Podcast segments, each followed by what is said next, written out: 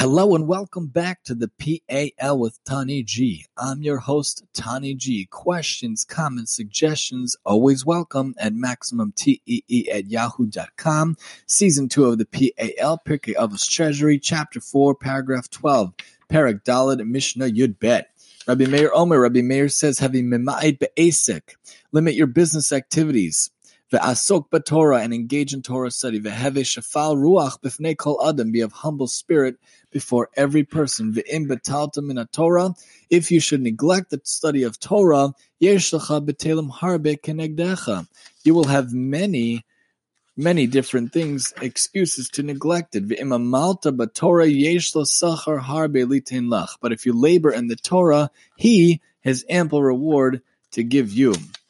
And who doesn't want reward here in this world and in the next world? So make sure to do what you can to study as much Torah as you can. Rabbi Meir was perhaps the central figure of the fourth generation of Tanaim. According to the Talmud, he was a descendant of the Roman Caesar Nero. His wife, Beruria, daughter of Rav Hanan ben Teradyon, was famous in her own right. She was a very learned woman who was frequently mentioned in the Talmud.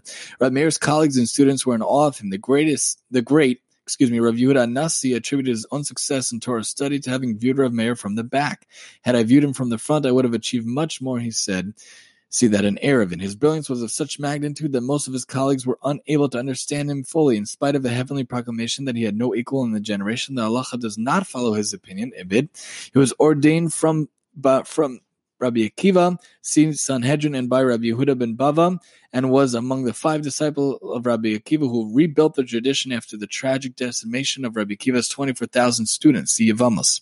And an accomplished halachist, and homileticist, he devised a successful formula for public speaking, one-third halachic content, one-third homiletics, and one-third illustrative stories and parables, which kept his audiences spellbound Yerushalmi and his opinions play a major role in the compilation of the Mishnah. So let's go over to the Mishnah itself. Limit your business activities, engage in Torah study. One should keep his commercial affairs to a minimum in order to have sufficient time and energy to make Torah study his major occupation from Rav and Rav Yonah.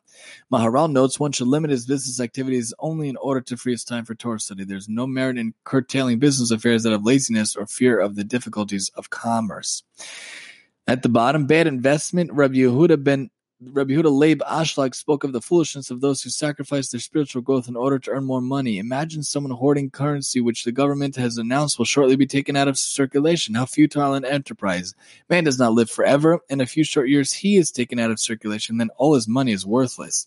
Time and money, the Chafetz Chaim said, the world says that time is money, but I say that money is time. In order to earn enough money to satisfy his desires, one must sacrifice inordinate amounts of time. For me, that sacrifice is too great.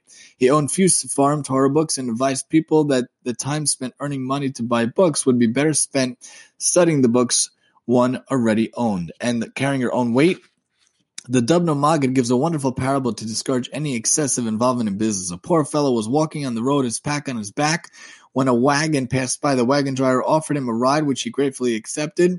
When the poor man climbed in, he continued to hold his pack rather than putting it down. The wagon driver asked him to explain his puzzling behavior. My dear friend, the poor man replied, it is kind of you enough to allow me to ride on your wagon. Why should you also have to carry my package? Replied the wagon driver. Fool, don't you realize that just as I carry you on my wagon, I also carry your pack? Just as God grants us life and carries us through it, so does he bear all our burdens, including our sustenance. The Mishnah teaches us to minimize our business involvements, allow ca- God to carry us financially to some extent.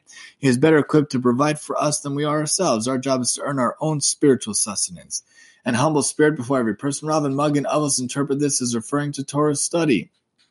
One must be ready to learn humbly from any person, even one of lesser caliber. Rambam notes that the phrase before every person, one should act humbly in general in the presence of all people, even those of lesser spiritual stature. When speaking to others, he should behave as though they are his spiritual superiors. Rav Yonah combined these two ideas by connecting the stitch to the previous one.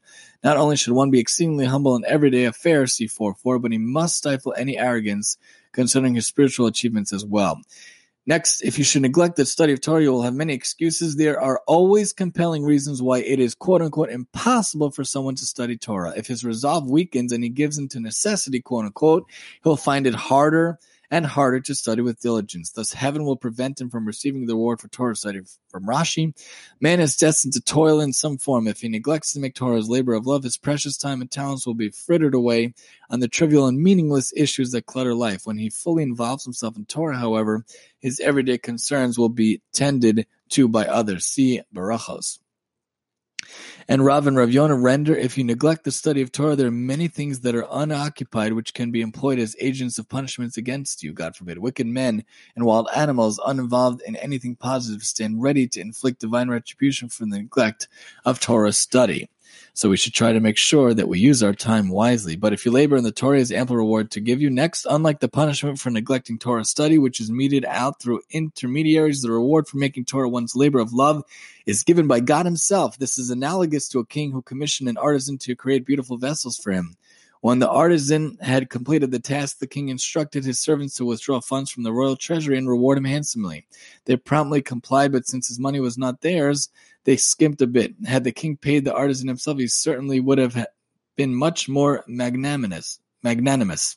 Likewise, when God Himself rewards man's good deeds, He showers him unceasingly with His beneficence. Ben, beneficence. Sorry from Rav Yonah and Rav. Meiri views ample reward as a reference to the provision of man's worldly needs. He should not fear that his involvement in Torah will adversely affect his ability to support his family.